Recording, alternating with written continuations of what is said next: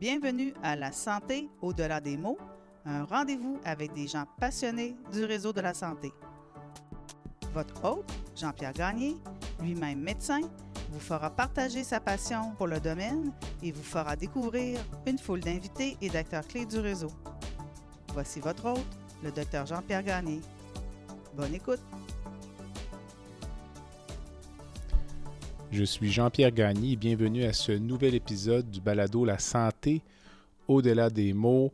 Il s'agit d'un épisode euh, de la série spéciale sur l'aide médicale à mourir. Si vous en êtes euh, rendu à écouter mon prochain invité et que vous avez écouté les épisodes dans l'ordre dans lequel ils ont été enregistrés, vous êtes déjà un expert du domaine. Aujourd'hui, je reçois euh, un collègue et ami de Québec, le docteur Éric Poirier, qui est chirurgien oncologue au CHU de Québec, Université Laval. Éric a une pratique euh, de chirurgie oncologique euh, axée sur le cancer du sein, de l'estomac et des métastases hépatiques. Il est également impliqué dans l'aide médicale à mourir et c'est pour cette raison que je l'ai invité aujourd'hui. Éric, bonsoir. Bonsoir Jean-Pierre. Alors, merci de te prêter à l'exercice euh, en fin de soirée euh, de la dernière journée de novembre 2021. Alors, tu as effectué ton doctorat en médecine à l'Université Laval de 1996 à 2001, puis une résidence en chirurgie générale à l'Université de Montréal de 2001 à 2006. Tu as par la suite complété un fellowship en chirurgie oncologique à l'Université McGill de 2006 à 2008 avant de débuter ta pratique euh, comme chirurgien à Saint-Jérôme pendant deux années. Puis en 2010, donc depuis euh, bientôt 11 euh, à 12 ans, tu es chirurgien oncologue au CHU de Québec, Université Laval, avec l'essentiel de ta pratique à l'hôpital Saint-Sacrement. Tu as également une famille recomposée de quatre enfants, ce qui te tient bien occupé. Exactement. Alors, dis-moi, Eric, euh, avant, parce que j'aime ça connaître un peu mes invités euh, ou permettre tout au moins à mes auditeurs de te connaître, là, euh, quel travail voulais-tu faire quand tu étais, disons, adolescent? Est-ce que c'était la médecine ou tu avais d'autres ambitions? non, je ne m'en allais pas du tout en médecine. J'adorais la chimie. OK. C'était vraiment quelque chose qui me passionnait. Donc, euh, j'avais planifié plus un plan de carrière pour devenir ingénieur chimique. OK. Et euh, en cours de route, euh, avec des, des opportunités d'emploi d'été, ben, j'ai découvert le, monde hospitalier. Là, en travaillant comme. comme préposé ou comme. Comme préposé aux bénéficiaires, exactement, à l'urgence et en CHSLD et préposé à l'entretien ménager. La première fois que j'ai vu une salle d'opération, euh, je l'ai nettoyée. C'est vrai, c'est vrai. C'était où, par curiosité? À l'Hôtel Dieu euh, de Saint-Jérôme. OK, OK. Parce que parfois, l'image qu'on a de certaines euh, professions dans le domaine de la santé, notamment dans le moment, là, avec la crise de la COVID, le contexte des CHSLD, on n'a pas l'impression nécessairement que ça donnerait l'envie d'œuvrer dans ce domaine-là. Mais toi, à l'époque, tu avais perçu ça de façon différente. Exactement. Oui, non, ça, ça m'a donné vraiment le goût euh, de m'intéresser euh, euh, au domaine médical. Et j'ai bifurqué là, de la technique en chimie analytique que j'avais débuté au Cégep vers les sciences de nature pour ensuite faire le parcours en médecine. En médecine. Puis qu'est-ce qui t'a attiré par la suite en chirurgie et vers la chirurgie oncologique?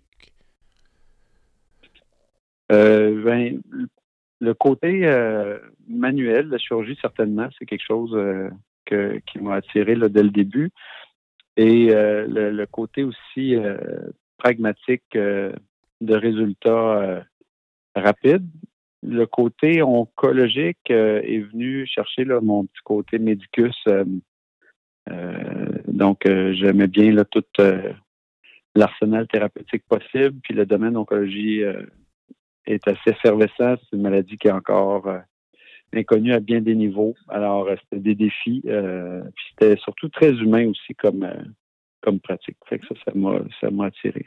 OK. Puis, je te demandais au niveau de l'oncologie, là, les, les, les, prochaines avancées là, au cours des prochaines années, l'espoir est où là, au niveau de l'immunothérapie, au niveau euh, dépistage euh? C'est sûr que l'immunothérapie, euh, c'est très à la mode. je pense qu'on sait déjà que ça ne fonctionnera pas dans tous les types mais certainement, ça va, on est au balbutiement, ça va révolutionner certainement. Je pense que aussi, ce qui s'en vient, c'est toute la, thérapie génique possible et euh, l'individualisation des traitements en fonction euh, du profil génétique des tumeurs. Un peu comme les antibiogrammes. Euh, c'est un concept qui existe depuis longtemps, mais ouais, comme un antibiogramme pour les infections, mais je pense qu'on arrive de plus en plus en clinique à, ce stade-là. OK, OK. Alors, en oncologie, on a l'impression, et même plus que l'impression, je pense que c'est une, réalité que les, les traitements sont beaucoup plus euh, élaborés qu'avant. Puis euh, il y a des maladies actuellement qu'on peut traiter sur une très longue période chez des patients qui, il y a peut-être nous au début de notre pratique à nous, ou durant notre résidence, euh, pour des patients qui avaient un pronostic qui était plutôt sombre. Alors de ce côté-là, toi, tu œuvres dans ce domaine-là quotidiennement. Puis de l'autre côté, tu t'es intéressé à l'aide médicale à mourir, ce qui peut paraître un peu paradoxal, mais évidemment, tu vas me convaincre que ça ne l'est pas. Donc, c'est la raison de notre entrevue. Alors, qu'est-ce qui t'a poussé, toi? Parce que le souvenir que j'ai, là, euh, lorsque l'aide médicale à mourir est devenue disponible au Québec, euh, vers 2015, euh, moi, personnellement, c'est pas un, sujet qui m'attirait spontanément, pour plusieurs raisons. Puis toi, le souvenir que j'en ai, c'est que tu t'es impliqué assez rapidement là-dedans, si je ne me trompe pas. Hein? Oui, exact. Euh, je pense que c'est un. En partie, mon, ça, date de loin, ça date de, mon passé euh, comme préposé aux bénéficiaires.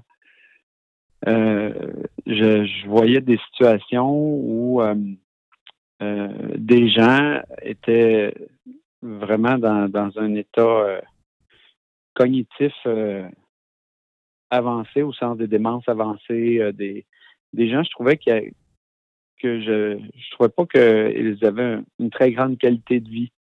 Euh, j'ai nourri des patients à la seringue euh, avec des purées. Euh, j'ai vu et ça des, jeunes patients, par exemple, accidentés avec des traumatismes crâniens sévères.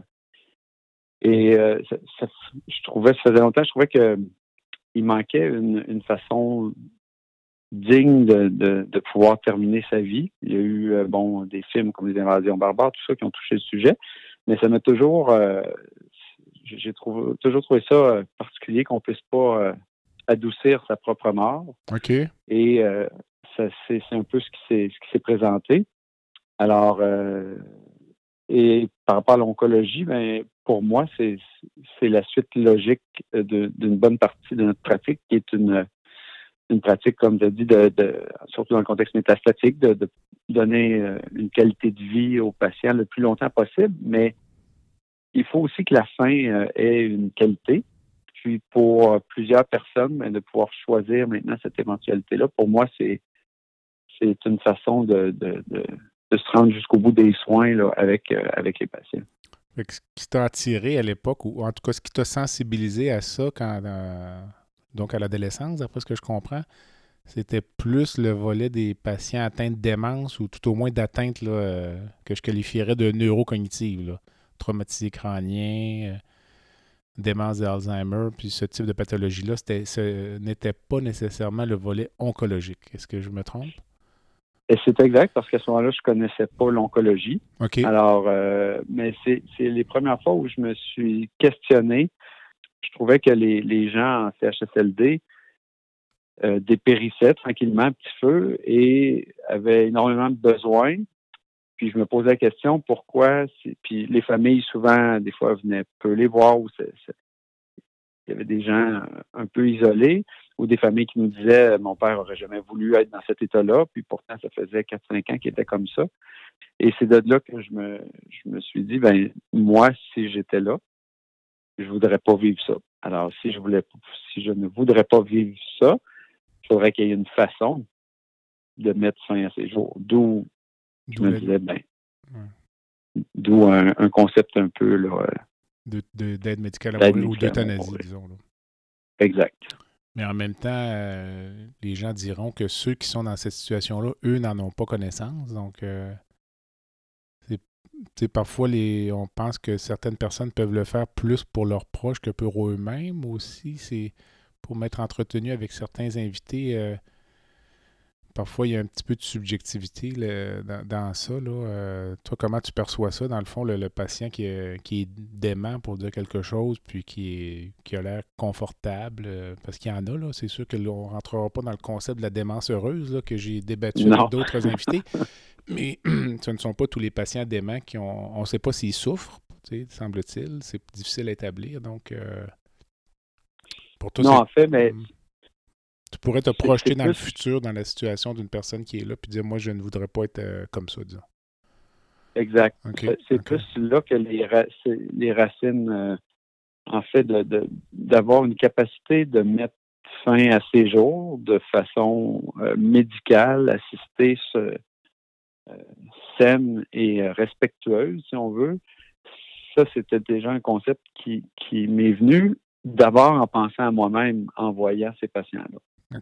Et euh, en me disant, ben moi, je voudrais pas vivre ça. Puis c'est sûr que c'est une opinion très personnelle. Effectivement, il y a des gens qui sont qui étaient probablement confortables. Il y a des gens qui de savoir s'ils étaient heureux ou pas. bon, c'est ça, c'est dur, c'est difficile à dire, mais je me disais juste si ces gens-là, puis des fois, de par ce que les familles disaient, ben si ces gens-là avaient eu le choix d'éviter ça, je pense qu'il y en a beaucoup qu'il l'aurait probablement fait, mais c'était par parole rapportée. Puis c'était le concept un peu. je comprends, mais est-ce que les familles parfois verbalisaient est-ce que les familles verbalisaient ça à l'occasion là, ou en avais-tu connaissance ou tu n'étais peut-être pas assez près là, de oui, du ben, corps médical? Ben, en fait, comme préposé, on était assez près des patients et des familles. Euh, et euh, on voyait, en fait, parce qu'on prenait soin toujours des, des, mêmes patients, on voyait les mêmes personnes qui venaient visiter. Euh, donc, les discussions euh, souvent étaient plus avec la, famille dans le cas des, gens qui étaient dans un état là, plus neuro-végétatif. OK.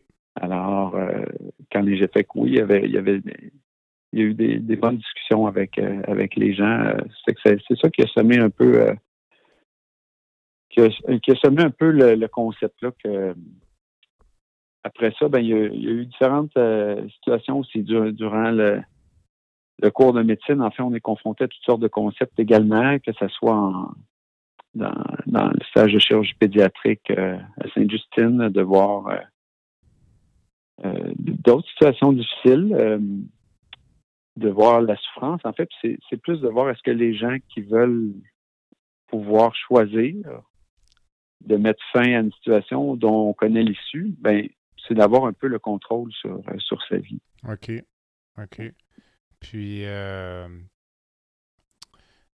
dans, toi, dans ta pratique qui est oncologique, c'est un petit peu une cassure? As-tu parfois des, cas où le patient va passer d'un traitement expérimental à, de chimiothérapie pour dire quelque chose à, l'aide médicale à mourir ou ce sont deux clientèles souvent différentes qui vont prendre des, des, des voies différentes plus tôt dans la maladie? Là? Euh, non. Il y a, en fait, il y a différents types de, patients qui vont se rendre à l'aide médicale à mourir. Euh, c'est très rare, les, gens qui, essaient tout, tout, tout, tout. En général, euh, les, patients qui, ont demandé la médecine à mourir, c'est rare que c'est ces gens-là. Ça prend un état d'esprit particulier, ça prend une sérénité. Avec soi-même, je pense, euh, pour, euh, pour demander la médecine à mourir, puis la recevoir. Euh, donc, il faut un, certain degré d'acceptabilité de la situation. Alors, mais je pense que les gens, il y en a que c'est pour des raisons de souffrance, vraiment, qui, qui, qui ne sont tannés. Euh, souvent, les gens qui ont un parcours, effectivement, comme dans le cancer du sein, euh, ils ont eu des traitements pendant longtemps et ils ont enduré ça longtemps. Puis des fois, il arrive un moment où, ils, décident que c'est assez. OK. Euh, C'est variable. Je pense que j'ai vraiment vécu toutes sortes, toutes sortes de situations. Toutes sortes de situations qui, ont, qui ont amené les gens, mais ce qui, ce qui rejoignait tous, c'était c'était des gens des gens calmes, des gens qui acceptaient ce qui, ce qui semblait. Je pense que ça, c'est un, des rôles qui m'a toujours attiré en, oncologie tranquillement, c'est c'est d'amener les gens vers la transition, vers la mort. C'est ce qui arrive. On, essaie de leur donner du temps. Mais donc, il y a quand même des discussions, même avant d'être décidé à mourir, qui étaient qui font partie, je pense, euh, en fait, là, intégrante de ce travail-là. Puis ben là, c'est d'arriver à, avoir une option, une option de plus. Puis j'ai vécu aussi la transition. Les premiers, je me souviens d'un patient, entre autres, euh, un jeune patient, début cinquantaine, qui, avait un cancer du côlon métastatique. Et euh,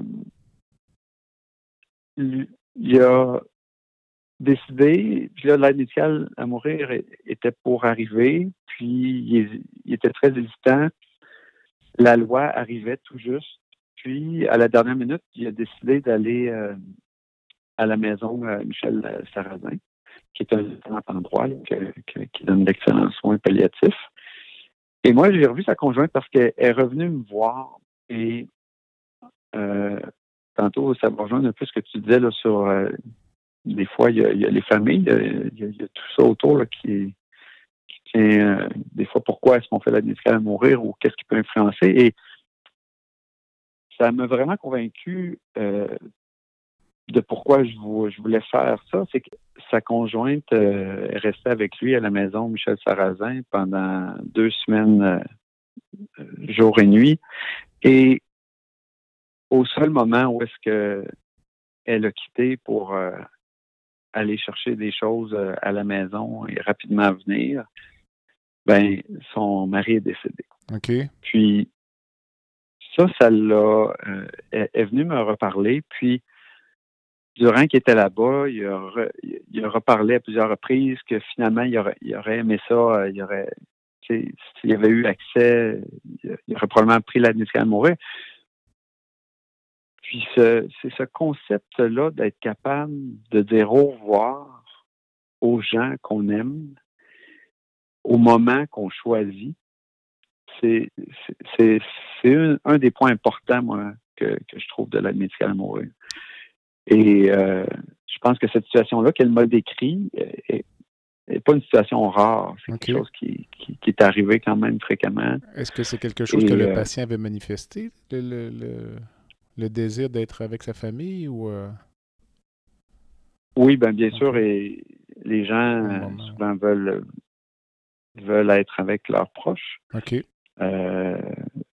y a souvent des gens qui aimeraient même, tu sais, on a souvent la discussion avec des patients qui voudraient mourir à, la maison, mais c'est ça prend tout un support. C'est pas facile de mourir à, la maison. Là, donc, euh, mais euh, c'est ça. Je pense que c'est. c'est d'ailleurs, ça c'est un autre sujet, mais les lieux dans lesquels on fait l'aide médicale à mourir actuellement, euh, dans les centres hospitaliers, sont vraiment sont, sont inadéquats, à mon avis. Là, on a l'environnement physique.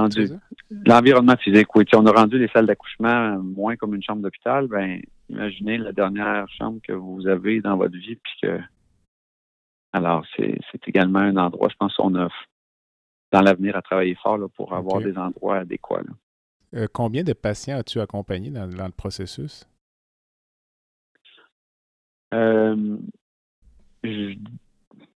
au moins une quinzaine. OK. Si c'est pas 20, à peu près, probablement entre 15 et 20. OK. Puis les, premiers patients, c'était dès la, mise en application de la loi? Oui, ça a été assez tôt. En fait, dans, centre hospitalier, euh, dans le pavillon Saint-Sacrement, c'est moi qui ai fait la première aide médicale à mourir. Alors, euh, ça a été quand même... Euh, ça a été une situation assez c'est très, très euh, chargé d'émotions. À chaque fois, là, je peux dire, c'est des. C'est d'être. C'est un moment extrêmement privilégié, euh, je trouve. Euh, d'être au cœur quand, quand la famille est là, quand tout le monde se dit là, au revoir. C'est très chargé d'émotions. Est-ce que tu te souviens de, chaque cas? Ou, Oui. Ah oui. C'est oui.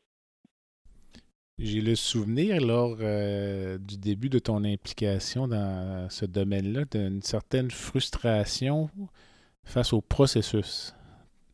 Donc, euh, ce que j'appellerais la paperasserie, puis euh, la commission, les exigences, tout ça, est-ce que ça, ton, ton appréciation de cette composante de l'aide médicale à mourir a changé ou tu trouves ça encore lourd, le côté administratif? Euh, ça s'est amélioré, faut être honnête. Euh, c'est sûr que au début, c'était toute là aussi la loi provinciale au début qui est arrivée. Par la suite, la loi fédérale. Euh, j'ai vraiment moi des, patients qui ont quand il y avait le délai là demandé au niveau avec la loi fédérale, les gens m'ont comparé à être dans, dans le couloir de la mort, comme quelqu'un qui, qui, attend une sentence. Qui est condamné à mort. Mais qui condamné à mort. Qui attend. ils m'ont vraiment dit, j'ai deux, trois patients qui m'ont dit ça. Puis je comprends parce que du moment où les gens ont choisi le moment, quand on établit la date, euh, le moment dans la journée, tous les patients, sans exception, m'ont dit qu'ils attendaient, ils avaient, ils avaient hâte. Je pense que quand la, la date est choisie. Euh, chaque jour, OK, là, les gens, ils, ils, planifient leur au revoir, tout ça, mais pour ma part à moi, c'est sûr que c'est des maladies chroniques. C'est des gens, ils savent souvent depuis un petit bout de temps que ça va arriver. Donc, ils sont assez prêts, mais l'attente génère beaucoup d'anxiété. OK. Même euh, si la date est arrêtée. Oui, la, la, à chaque fois que je m'installe, j'arrive, puis qu'on, tu sais, à plusieurs fois, je redemande euh, si, s'ils veulent changer d'idée, c'est, jusqu'à la dernière minute, on leur demande. Et c'est toujours là que, non, non, non, là, c'est, c'est, j'avais vraiment, là, on est rendu là, ça, j'avais hâte que ça s'en vienne. C'est, c'est souvent ça qui ressort de la part des patients. OK. Puis toi, les patients que tu accompagnes, j'imagine, ce sont essentiellement des patients là, en oncologie, avec la pratique que tu as. Oui, exactement. Exactement. J'ai eu euh, deux cas qui n'étaient pas euh, qui n'étaient pas de l'oncologie, euh, mais ça c'était au tout début en fait des parce qu'on est on n'est pas beaucoup Là, il y a plus de gens, c'est mieux organisé, mais au départ, on n'était vraiment pas beaucoup. Alors, durant les périodes estivales, les vacances d'été, pour dépanner puis aider. C'est ça, deux patients que j'ai fait là, qui n'étaient pas en oncologie. Mais sinon, c'est, plus. Sans rentrer dans les détails, là, pour peut-être pour, peut-être pour des enjeux de confidentialité, est-ce qu'il y a, y des cas où tu as été impliqué dans le processus, puis tu avais un un malaise avec euh, l'indication ou le, timing, je te dirais, dans la vie du patient? Tu toi, comme oncologue, où tu te dis, il me semble qu'on aura encore peut-être des choses à offrir, ou, euh, ou toi, euh, quand tu es demandé, tu t'exclus un peu de cette réflexion-là, puis tu te vois plus comme un, vraiment un aidant. Là, non, j'ai pas eu ces situations-là. Ben, il y a eu des situations où j'ai décliné, où j'ai des patients qui demandaient, mais qui, ne correspondaient pas euh, euh, aux critères. Donc, euh, mais pas. j'ai pas été confronté à des, des cas où, tu sais, je. Mais s'il y avait des options encore disponibles, je pense dans l'évaluation, ça fait partie des questions quand on, veut être certain qu'ils comprennent leur maladie, les options possibles, les donc, euh, ça me gênerait pas d'en parler avec, euh, avec les gens, mais non, j'ai pas eu de ce genre de cas-là. Toi, dans les faits, là, un, collègue, euh, ce serait un collègue qui va t'interpeller, disons, si c'est pour un de ses patients ou le, processus exact dans l'hôpital. Mettons qu'il y a un patient ou une patiente d'un de tes collègues à Saint-Sacrement qui demande l'aide médicale à mourir. par quel mécanisme es-tu impliqué là, parce que tu es identifié comme un médecin qui pratique l'aide médicale à mourir. J'imagine qu'il y, a une banque de, cliniciens. Oui, ben là, dans le, le service de chirurgie oncologique, en fait, concernant le sein à Saint-Sacrement, ben les gens, je suis le seul, en fait, à, en faire. Euh, alors, euh, les gens vont me les référer. Fait que je vais les voir euh, en consultation. C'est souvent des gens qui sont encore en externe. puis là, on n'a plus de traitement disponible. Il y a une progression de la maladie. Alors, là, je vais les voir à ce moment-là. Donc, ils vont m'être référés. Puis je vais les évaluer. Puis après ça, on va, on va établir un moment. Je dirais que c'est une des parties que je trouve les plus euh, difficiles d'établir le moment. OK. Au sens où je me sens, euh, on, on a des horaires quand même chargés. Faut, euh, faut, j'essaie de trouver une disponibilité pour, pour eux toujours, pour ma part, je trouve ça, euh, j'aimerais euh, avoir la liberté plus de leur offrir. Euh, on discute ensemble, mais c'est toujours le moment le plus particulier où je suis le plus grand malaise, c'est de, regarder l'horaire, puis là, je suis obligé de leur dire, bon, ben, voilà, il y a, tel moment, tel moment, tel moment de possible. Et quand c'est plus rapide, quand c'est à l'avance, quand les gens, j'ai eu des gens qui l'ont demandé, euh, ils voulaient une date précise, ben là, on est capable de plus s'organiser, mais c'est quand même quelque chose qui est ça que j'ai un certain malaise. Les gens comprennent tous très bien, par contre, là, puis je leur dis que sinon, il y a d'autres, je peux les référer à d'autres. Avant, c'était difficile parce qu'il n'y avait pas beaucoup d'autres, mais maintenant, il y a, il y a plus de collègues qui en font. Avant d'aller à la pause, euh, je, je demanderais, as-tu été victime de pression, de commentaires négatifs, euh, de regards fuyants ou autres là, en raison de ton implication dans l'aide médicale à mourir, que ce soit par des collègues, le personnel soignant ou euh, qui que ce soit? Des familles, peut-être même à la limite, là, qui, qui seraient en désaccord avec la décision de leurs proches? Non, j'ai pas eu de famille. toutes les familles ont, en fait, c'est énormément de remerciements. Après, c'est toujours les familles, euh, en tout cas pour ma part, euh, euh, vraiment sont, sont, toujours très contentes. dans ce que j'ai vécu, là, j'ai pas eu de, de, gens qui, qui, étaient en désaccord. C'est sûr qu'il y a eu la période de bon COVID qui est un peu particulière face à ça. Peut-être on pourra l'aborder. ce serait un, autre. Mais rapidement, oui, des regards. La première fois, en fait, les premières fois, que ça avait lieu, euh, malheureusement, les gens nous ont, on vient avec deux trousses euh, complètes. C'est la, trousse de backup qui est là, de, rechange si jamais il y avait un pépin. Donc, tous les médicaments étaient dans deux trousses. Et c'est deux valises noires. Deux, euh, un peu comme des coffres à outils. Alors, ça m'a toujours déplu. La couleur, peut-être le choix. J'avais l'impression, puis les, gens, les premières fois, oui, sur les départements, euh, j'ai eu des regards. Les gens euh, voyaient ça vraiment d'un œil particulier. OK. Ça, ça s'est passé. Maintenant, euh, comme n'importe quoi, là, tout le monde s'est habitué, mais il y a eu des collègues aussi qui n'étaient pas à l'aise du tout avec ça, qui, qui, respectaient le, choix du patient, mais c'est sûr que ça touche des convictions très personnelles. Tout à fait. C'est un, sujet. Euh, mais je pense que comme n'importe quoi, le, débat de société s'est fait, l'acceptabilité s'est fait davantage, mais euh, quand même, à chaque fois que je prends mes petites valises noires, je me dis qu'on aurait pu choisir une autre couleur. fait, tu arrives à l'étage, puis tu es l'homme aux deux valises. C'est l'image, tu sais, je, je veux, pas, puis peut-être c'est pour moi aussi au niveau personnel, euh, je, veux, veux pas me percevoir comme quelqu'un qui apporte la mort,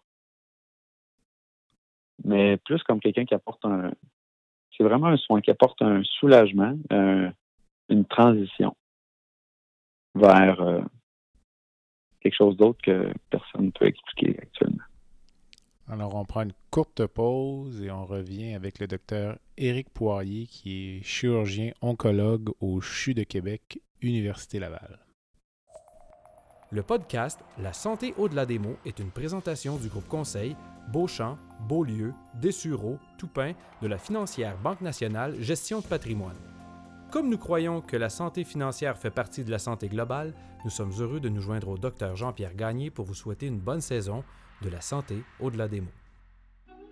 Tu veux lancer ton propre podcast mais tu ne sais pas comment t'y prendre? Pas de problème. Mouton Marketing peut t'accompagner de la conception au lancement. Envoie ton idée de podcast à bonjour à commercial gomouton.com bonjour à commercial g. L'univers du podcast t'attend. Eric, avant la pause, tu faisais euh, allusion là, au, contexte dans lequel tu administres l'aide médicale à mourir. Puis, euh, tu as évoqué le fait que tu ne voulais pas être perçu comme quelqu'un qui amène la mort, mais quelqu'un qui vient offrir un soin.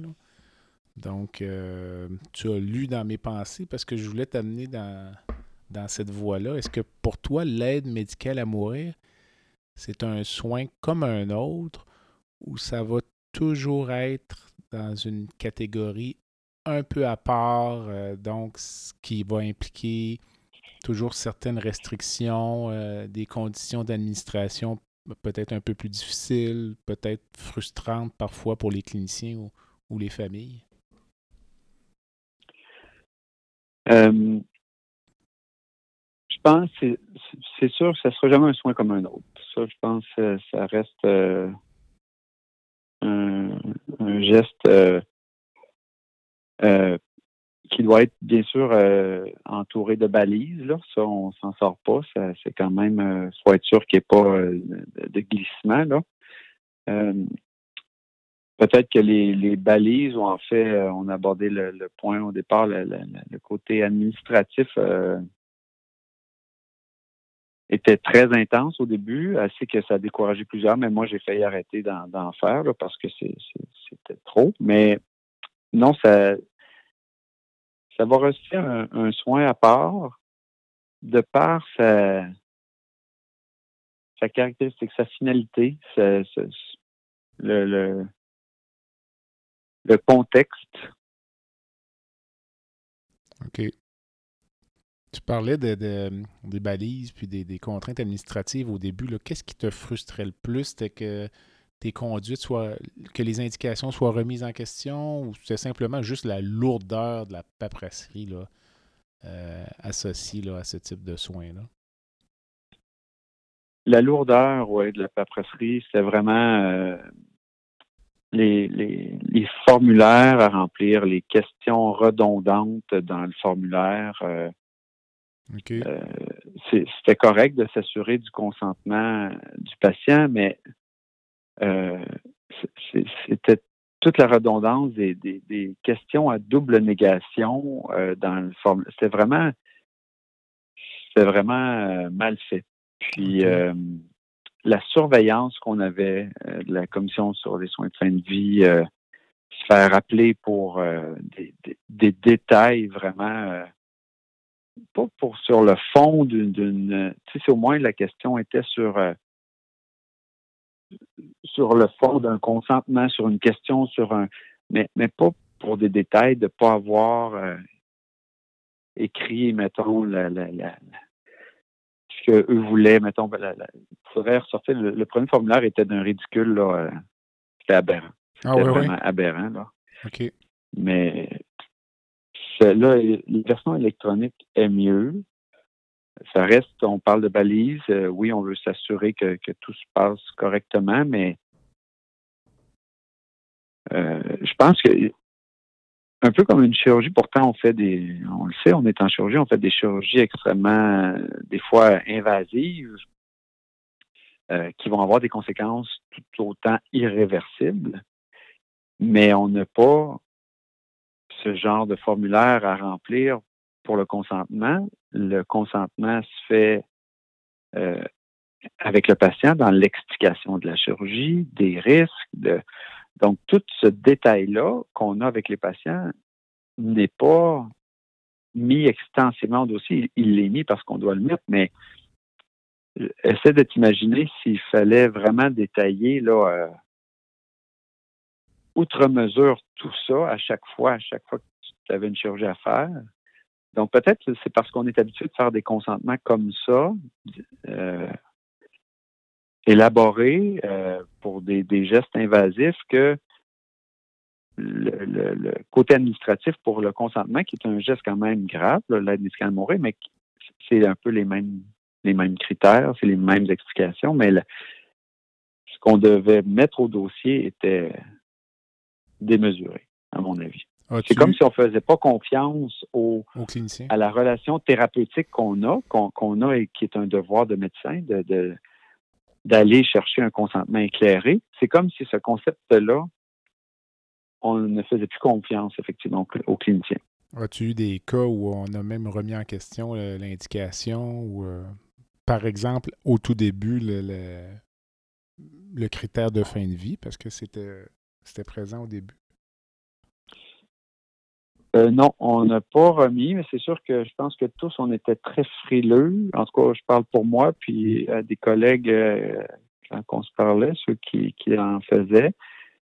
C'est sûr que, tu sais, on, on a dit, hein, j'ai une famille, euh, quatre enfants, personne ne voulait se mettre dans une situation où est-ce qu'une poursuite ou quelque chose pourrait pourrait causer vraiment des problèmes, une poursuite. Euh, fait que non, je, je pense que la, sélection, en tout cas pour ma part, je faisais vraiment attention. Puis les gens qui m'ont été référés, c'est sûr qu'en oncologie, le critère de fin de vie était assez facile à, à établir. Là tu parlais tout à l'heure, je pense que tu as évoqué le concept de glissement. Est-ce que pour toi, c'est un risque euh, ou euh, l'État québécois ou canadien là, va mettre en place suffisamment de mesures pour qu'on progresse euh, là-dedans de façon sécuritaire et ordonnée? Là? Ben, je pense que le, fait d'avoir déjà là deux, évaluations médicales, les, les règles sont claires. Le, glissement, en fait, je pense, peut peut survenir euh, lorsque, bon, il y a des gens autour des fois, peut-être qui ont des gains secondaires, euh, puis peut-être plus dans des dans une euh, aide médicale à mourir qui serait demandée à l'avance. On, on a le, le, concept d'aptitude à consentir au moment même a disparu, ce qui ce qui ce qui est nouveau. Euh, donc, est-ce que les gens vont pouvoir euh, éventuellement, sous une forme de, testament biologique, là, euh, établir vraiment à l'avance? C'est peut-être dans ces contextes-là que il pourrait y avoir glissement, mais il y a aussi la bonne volonté des gens. Je, je pense que les gens sont bons en général. Les, faut être gardien de, certaines personnes qui voudraient prendre euh, abus, mais les, les, lois, je pense, sont bien faites, puis on, je pense que ce serait vraiment une minorité C'est un peu comme se dire, est-ce que le système, euh, je sais pas, judiciaire peut empêcher complètement tous les, abus? Non. Euh, la plupart du temps, ça va bien. En médecine, c'est la même chose. On vise la perfection, mais en même temps, il faut que les lois soient faites pour la majorité, à mon avis. Mhm. Dis-moi, euh, on se projette dans le futur, tout au moins en ce qui concerne le Québec. Là, euh, ton opinion spontanée là, sur euh, l'aide médicale à mourir pour les mineurs. il y a deux types de mineurs. Là, mais on parlerait, mettons, des, des enfants en très bas âge, là, atteints de maladies néonatales, congénitales sévères, sans aucun pronostic. Puis ensuite, les mineurs là, matures, là, donc euh, peut-être les enfants atteints de cancer là, euh, qui approchent de la maturité. Là, spontanément, dans, pour ces deux catégories de clientèle pédiatrique qui sont complètement différentes, ce serait quoi ton, euh, ton impression? Là? Pas nécessairement pour l'administration, mais simplement pour l'accès. certainement pour un, un adolescent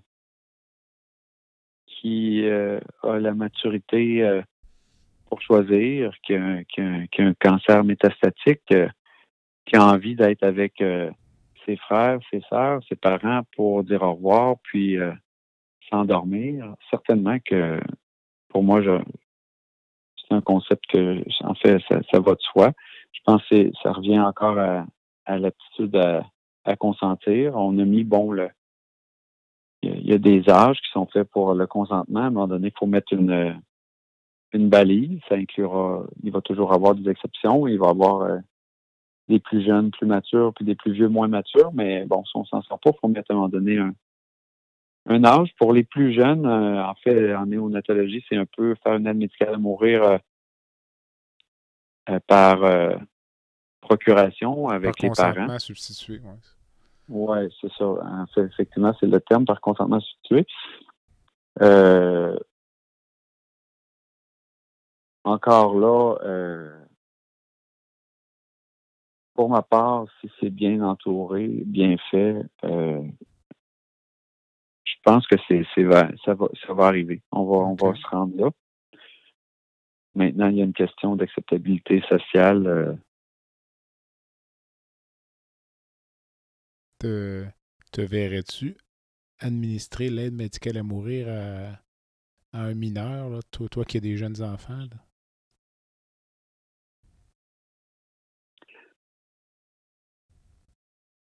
Probablement qu'il y a une clientèle euh,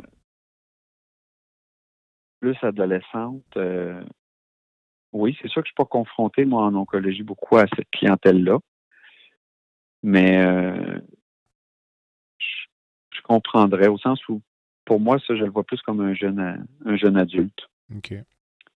Euh, donc, oui, je serais probablement à l'aise avec ça. Les jeunes enfants, peut-être pas, c'est ça? Ça, j'aurais. Actuellement, j'aurais. Ouais, pas mal plus de difficultés. Hmm.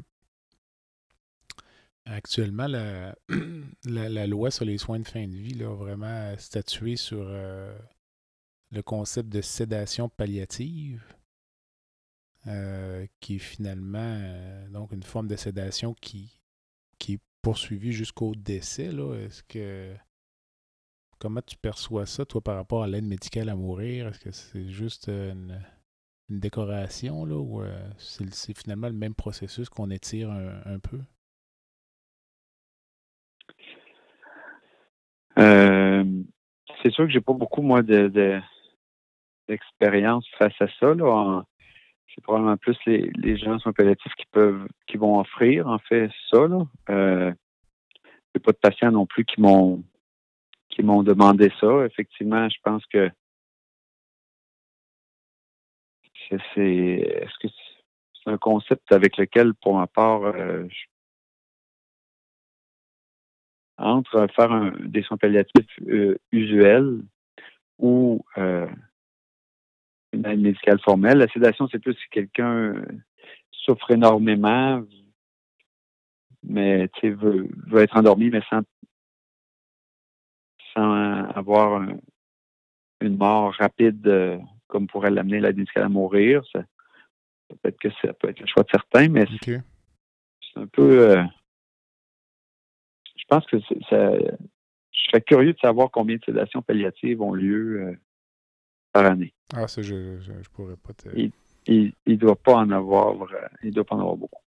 Il y a parfois des opposants à l'aide médicale à mourir qui mentionnent, euh, en fait, à la fois dans le contexte donc de l'oncologie en soins palliatifs, également peut-être euh, via l'accès euh, à l'aide médicale à mourir pour des, par des directives médicales anticipées, là, ce qui est le sujet de la commission euh, parlementaire qui est actuellement en cours. Les gens évoquent parfois le manque de ressources, donc en, soit en soins palliatifs, soins de longue durée. Est-ce que pour toi c'est un enjeu ou c'est simplement un argument de de la part des opposants à, l'aide médicale à mourir?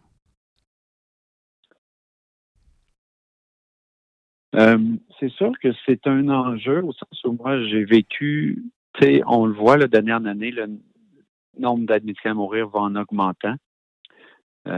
tantôt, je parlais que les familles me remerciaient.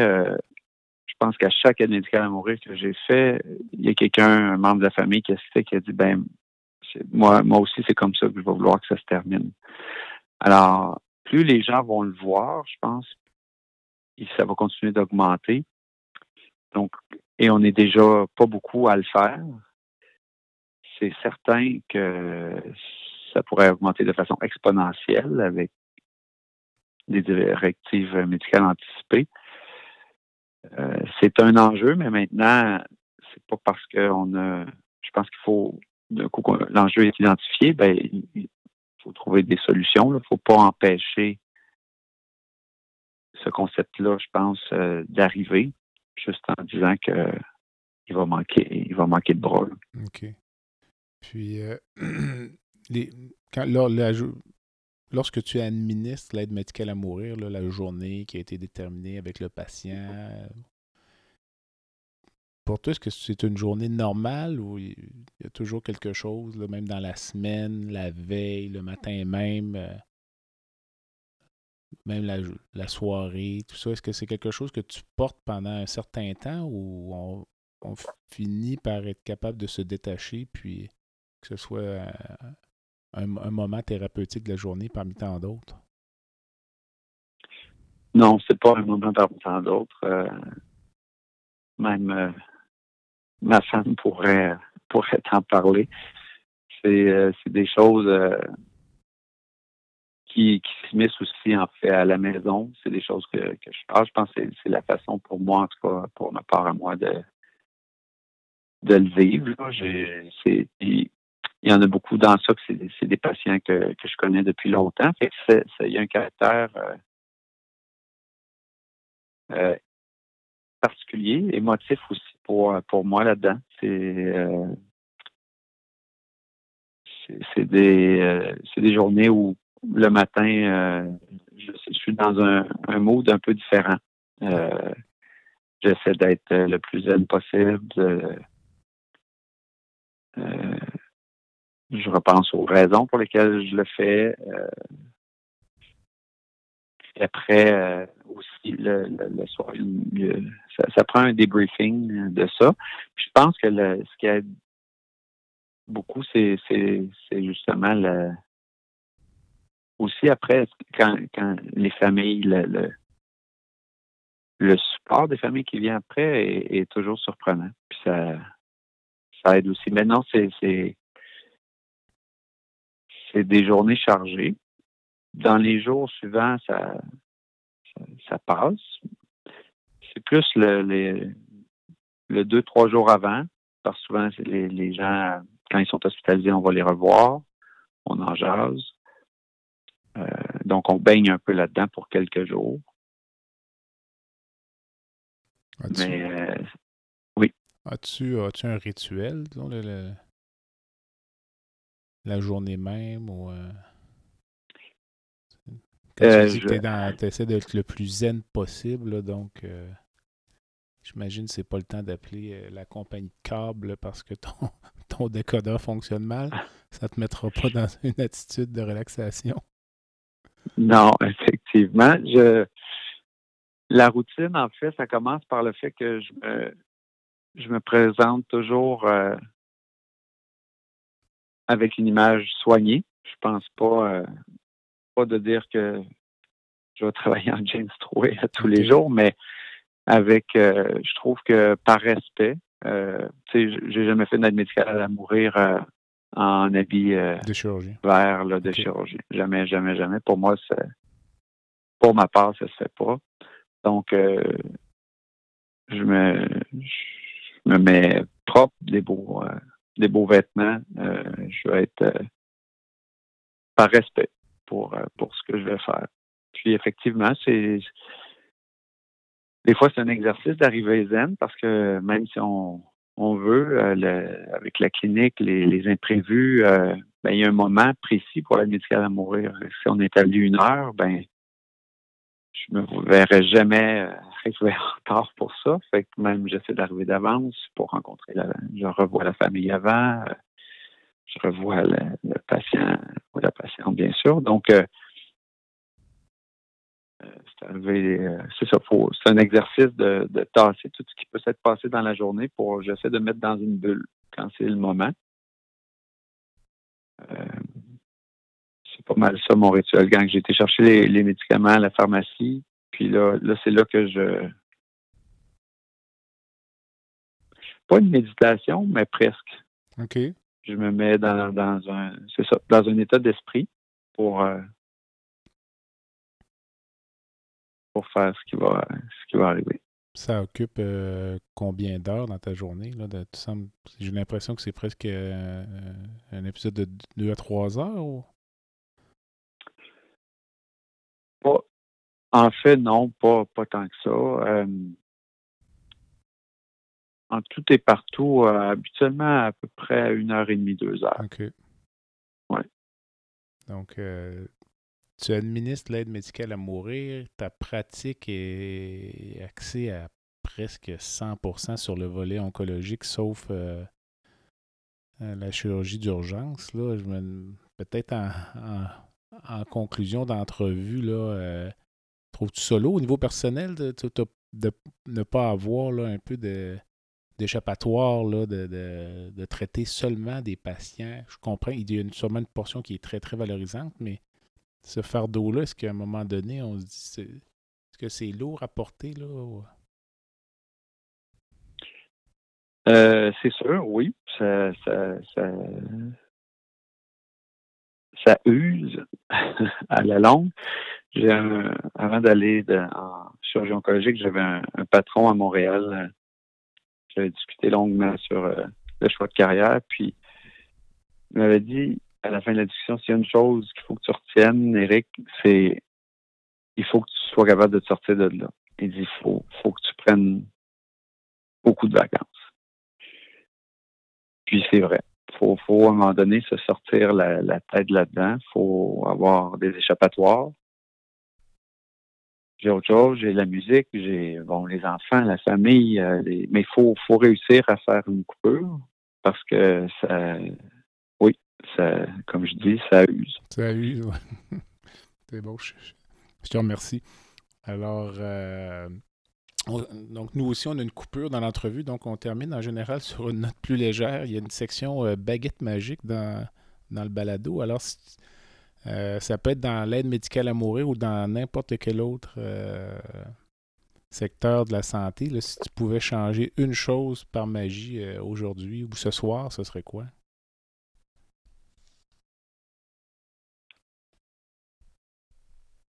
Changer une chose par magie, ben en, restant dans, le thème de l'aide médicale à mourir, ce serait d'avoir des lieux dédiés à ça. OK. Oui, un peu que ce soit dans les centres hospitaliers ou un peu comme euh, la maison Michel Sarrazin, mais des, des maisons pouvant accueillir euh, les gens voulant être médicale à mourir, mais avec vraiment un concept, euh, un salon pour la famille, un endroit pour avoir un repas, être bien installé, une vue sur le fleuve. ça, ce serait un bel endroit. Quelque chose. Un bel endroit, oui.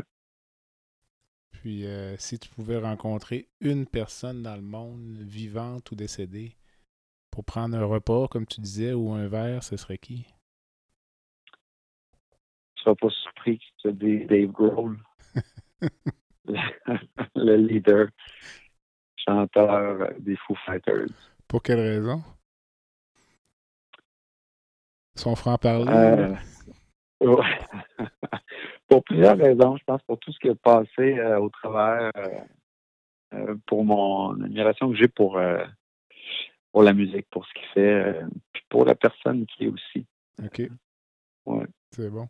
As-tu une cause qui te tient à cœur, une fondation, un organisme que tu, tu aimerais nous présenter? Ben, la cause, c'est sûr, je travaille avec le cancer du sein beaucoup, donc euh, je pense que c'est quelque chose qui, est très connu. La Fondation euh, pour euh, le cancer du sein il y a plusieurs événements caritatifs là, toutes les années. C'est quelque chose qui, nous aide beaucoup. Donc, c'est quelque chose, oui, qui tient à cœur. Super. Donc, je mettrai le, lien là, sur, sur tes notes d'entrevue. C'est déjà la, fin de l'entrevue. Euh, aurais-tu une dernière pensée par rapport au sujet dont on vient de discuter là, pendant près près d'une heure? Euh, la dernière pensée, c'est que j'ai j'aimerais et j'espère que des résidents vont s'intéresser à l'aide médicale à mourir. Euh, ça, je pense que ça prend des gens de, différentes spécialités. C'est sûr que c'est très particulier. Il euh, faut, faut le vivre, faut voir comment ça se passe. Puis, je pense que ça s'enseigne comme toute autre chose en médecine. donc, j'espère que les gens vont s'impliquer de plus en plus à ce niveau-là. Est-ce que tu peux être accompagné d'un étudiant ou d'un résident lorsque tu euh, administres l'aide médicale à mourir ou c'est un, peu délicat ou, ou ça s'est jamais euh, présenté? Oui, ça s'est présenté. OK. Et euh, j'en ai parlé avec le patient au préalable et tout s'est bien passé. Donc, je pense que oui, ça, ça se demande. C'est sûr que c'est peut-être plus facile pour moi parce que c'est des gens des fois que je connais de, longue date. Euh, mais oui, moi, je pense que ça se fait. Parce que toi, quand tu as commencé ça, tu as commencé ça de zéro, là. de zéro. Ta, première fois, là, tu n'avais aucune expérience. aucune expérience. et on, on devait faire confiance que que les injections euh, étaient pour fonctionner, que tout, euh, c'est sûr que tout avait été pensé. Ben oui, la première fois, c'était de zéro. Alors, euh, je pense que comme n'importe quoi, c'est toujours mieux de se le faire montrer, d'avoir là, les gens ont l'expérience, il y a toutes sortes de situations qui nous sont arrivées. Alors, je pense que ça s'enseigne, puis il faut falloir que ça se fasse davantage. Je remercie. Alors, ceci conclut mon entretien avec Dr. Éric Poirier, qui est chirurgien oncologue au CHU de Québec, Université Laval, et qui était impliqué également dans euh, l'administration de l'aide médicale à mourir. Éric, merci beaucoup. Ben, merci beaucoup à toi, Jean-Pierre, de l'invitation. Au plaisir de se revoir euh, à l'hôpital ou euh, sur la patinoire. Alors. en attendant, donc, je remercie les auditeurs. Je vous invite à écouter les autres épisodes de la série sur l'aide médicale à mourir et les autres épisodes du balado La santé au-delà des mots. Je vous invite à visiter le site web qui est baladosanté.ca au B-A-L-A-D-O S-A-N-T-E.ca. Vous pouvez vous abonner au site web pour euh, recevoir les courriels qui annoncent euh, les épisodes. Je vous invite également à vous abonner au balado sur la plateforme de votre choix. Vous pouvez me suggérer des invités. Et je fais également un appel aux commanditaires qui aimeraient euh, s'associer à cette activité. En attendant, je suis Jean-Pierre Gagné et vous avez écouté La santé au-delà des mots. À bientôt.